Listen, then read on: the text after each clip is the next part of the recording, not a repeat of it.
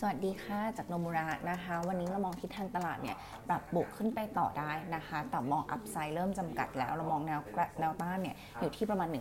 1585-1590 นะคะ เมื่อวานนี้ผลการประชุม FOMC meeting ก็มีมติคงอัตราดอกเบี้ย แล้วก็วงเงินที่จะเข้าซื้อพันธบัตรไว้เหมือนเดิมนะคะ แล้วก็มีมุมมองบวกมากขึ้นกับการฟื้นตัวของเศรษฐกิจหลังจากที่สหรัฐเองเขาเร่งกระจายวัคซีนแล้วก็มีนโยบายกระตุ้นออกมานะคะ แต่ก็ยังเน้นอยู่เหมือนเดิมว่ายังไม่มีแผนที่จะยุติการใช้มาตรการผ่อนคลายเร็วๆนี้นะคะ เนื่องจากว่าเงินเฟ้อแล้วก็จ้างงานยังไม่ถึงเป้าที่เขากำหนดไว้นะคะ ซึ่งโดยรวมแล้วโทนเนี่ยออกมาเป็นกลางกับตลาดนะคะ เนื่องจากว่ามุมมองของเฟดก็เป็นมุมมองเดิมนะคะ ซึ่งนุมราเองก็มองเหมือนเดิมเช่นกันว่าเฟดจะเริ่มพิจารณาเรื่อง tapering เนี่ยในช่วงมิถุนาแล้วก็ประกาศในเดือนธันวาก่อนจะใช้จริงมกราสองสองนะคะ ส่วนในด้านของฟันโฟเองตอนนี้ในเอเชียเนี่ยขายสุทธิต่อเนื่องมา 2 วันติดนะคะ แต่ว่าบ้านเราเนี่ยซื้อมา 3 วันติดต่อแล้วรวมประมาณ 121 ล้านเหรียญซึ่งในส่งบ้านเราเนี่ยจะมีแรงหนุนเพิ่มเติมจากความพยายามในการจัดหาวัคซีนนะคะบวกกับตัวเลขเศรษฐกิจเนี่ยดูเป็นโทนฟื้นตัวนะคะดัชนี MPI เดือนมีนาเนี่ยกลับมาบวกได้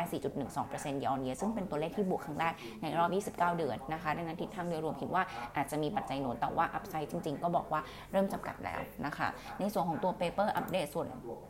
แรกเลยเนี่ยเป็น e a r n i n g result นะคะบำรุงราษฎร์ออกมาเมื่อเช้านี้เอง งบ quarter หนึ่งแย่กว่าที่คาดนะคะ รายงานเน็ตออกมาที่ 91 ล้าน ลดลง 35%เยียร์9%คิว ต่ำกว่าที่เราคาด 50%นะคะ หลักๆ มาจากขาของรายได้ที่ต่ำกว่าคาดนะคะ ซึ่งรายได้เนี่ยลดลง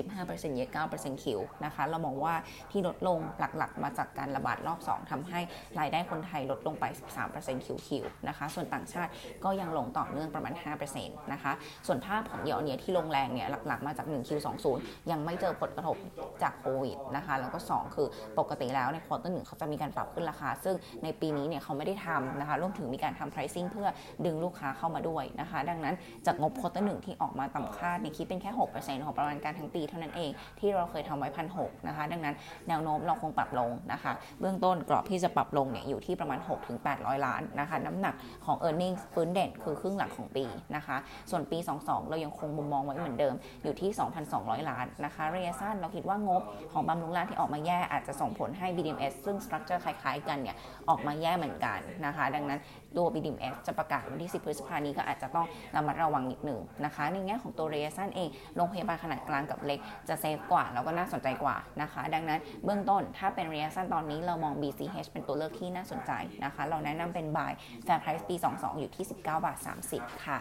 ส่วนอีกตัวหนึ่ง จะเป็นปูนใหญ่ e a r n i n g result นะคะ quarter หนึ่งรายงานเน็ตออกมาที่ 1.5 หมื่นตัดรายการพิเศษออก norm อยู่ที่ 1.4 หมื่นนะคะเพิ่มขึ้น 66% year แล้วก็ Q สูงกว่าที่เราแล้วก็ตลาดคาด 23-26%นะคะหลักๆที่สูงกว่าคาดเนี่ยมาจาก 3 ส่วน ส่วนแรกคืออัตรากำไรธุรกิจซีเมนต์ดีกว่าคาดนะคะ2ก็คือปริมาณขายธุรกิจเคมีดีกว่าคาดแล้วก็ 3 คือส่วนแบ่งกำไรสูงกว่าคาดนะคะ ดังนั้น 1Q ที่ออกมาดีกว่าคาดทำให้เราต้องมีการปรับประมาณการขึ้นนะคะเราเอาปี 21 ขึ้น 8%มาอยู่ที่40,000 8,000 ล้านนะคะโต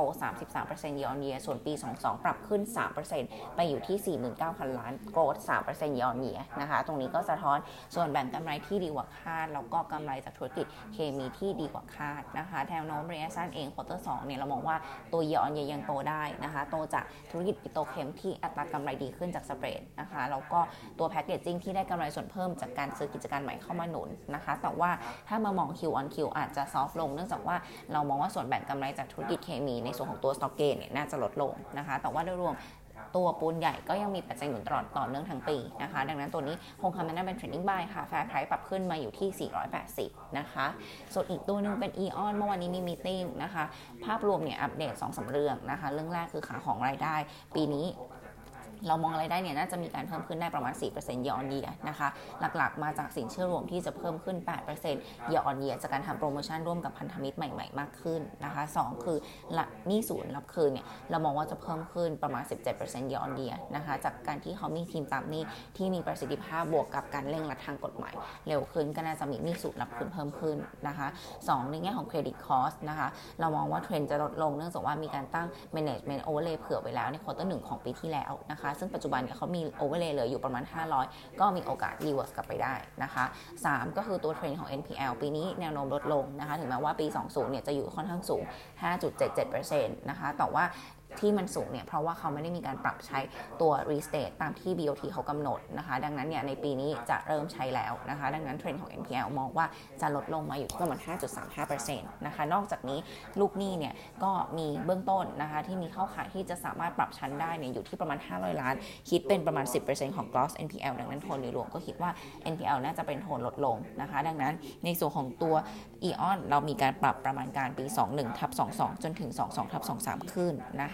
คะ3-4%สะท้อนในส่วนของตัว ECL ที่ต่ำกว่าคาด โดยเรามีการปรับเครดิตคอสลงนะคะ จาก 680 bip ลงมาเหลือ 630 bip ในปีนี้ แล้วก็ 640 bip ในปีหน้านะคะ ดังนั้นในส่วนของตัวลูกหนี้เนี่ยบางส่วนก็สามารถกลับมาชำระหนี้ได้ตามปกติด้วยนะคะ ก็มีโอกาสที่จะมี reverse สำรองกลับเข้ามาได้เพิ่มเติมเหมือนกันนะคะ ดังนั้นเบื้องต้นหลังจากปรับประมาณการแล้วเนี่ยกำไรสุทธิปี 21ทับ22 จะโต 16%ย้อนเยียนะคะ แล้วก็ภาพรวมยังคงคำแนะนำ trading buy สำหรับ AEON fair price ปรับขึ้นมาอยู่ที่ 253 บาทนะคะ ส่วนอีกตัวหนึ่งเป็น preview AU นะคะ งบ quarter 1เนี่ย net profit ออกมา น่าจะแย่กว่าที่เคยมองไว้นะคะ เราทำเบื้องต้นอยู่ที่ 8 ล้าน ลดลง 40%เยีย54% Q หลัก ๆ เลยเนี่ย มาจากขาของ same store growth ที่ติดลบประมาณ 29%เจอ second wave เข้าไปนะคะ แล้วก็ 2 คือ net profit margin เนี่ยแย่ลงมาอยู่ที่ 4.6%จากตัว